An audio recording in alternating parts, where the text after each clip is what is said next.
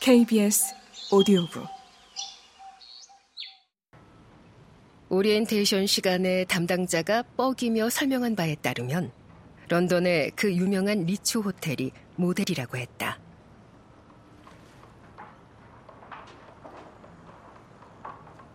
동료 직원이 간간히 고함을 지르는 소리, 막바지 공사를 하느라 망치질 하는 소리, 그 모든 소리를 차단하고 위에서 크리스털 샹들리의 비지가 우아하게 서로 부딪히는 소리만 귀에 담을 수도 있었다.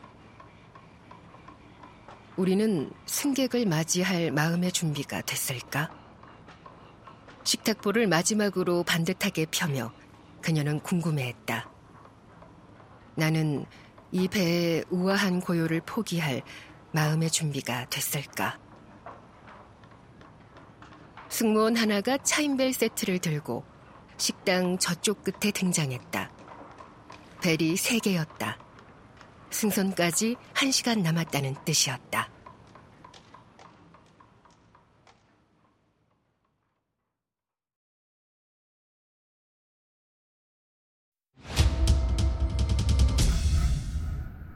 KBS 오디오북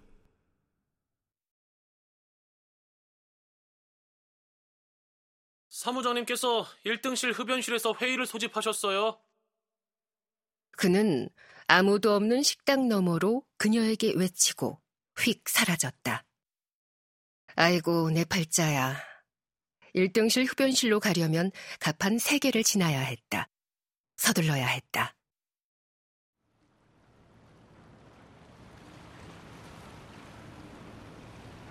그녀는 걸음을 재촉하다 통로에서 반대편으로 가는 존 스타마치를 지나쳤고 그가 모자챙을 건드리며 묵례를 하자 미소를 지었다.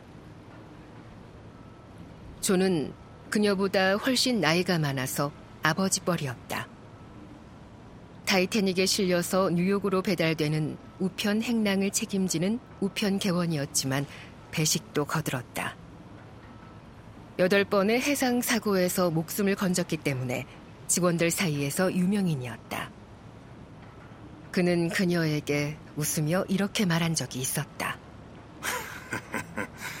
1년에 한 번씩 규칙적으로. 이제는 사고에 대해서 걱정하지도 않아. 내가 하는 일의 일부가 됐거든. 다른 신입들처럼 애니도 존 스타마치라는 존재에서 위안을 느꼈다.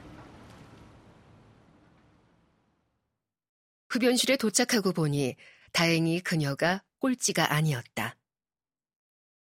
애니는 바이올린 옆자리로 슬그머니 가서 앉았다가 친구가 그녀의 손을 잡자 화들짝 놀랐다.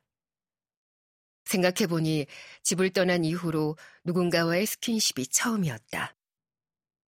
이 사소한 제스처의 효과가 놀라웠다. 갑자기 든든해지면서 안심이 됐다. 한자리에 모인 다른 승무원들은 벨파스트의 가난한 사람들을 연상시켰다. 다들 수척한 얼굴로 소심하게 흘끗거리며 불안해했다. 개중 몇 명은 술과 감자와 양배추 위주의 식단으로 부어서 덩치가 커졌다. 여자는 스물 몇 명밖에 되지 않았다. 그녀와 바이올릿은 그 중에서도 가장 어린 축이었다.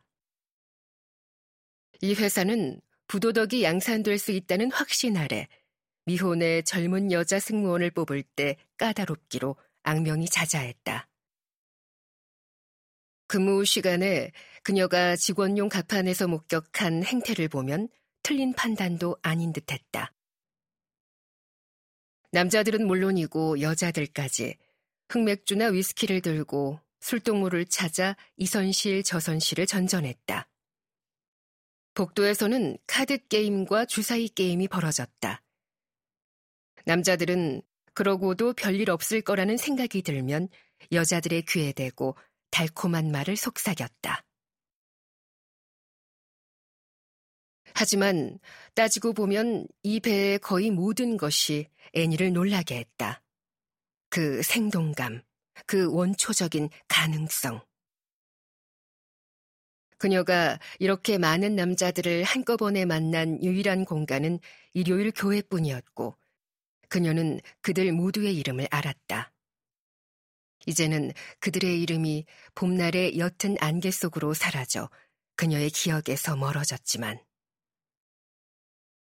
초록색과 회색으로 수놓아졌던 그녀의 과거도 금세 흐릿해졌다. 남은 건 입안을 맴도는 시큼한 느낌뿐이었다.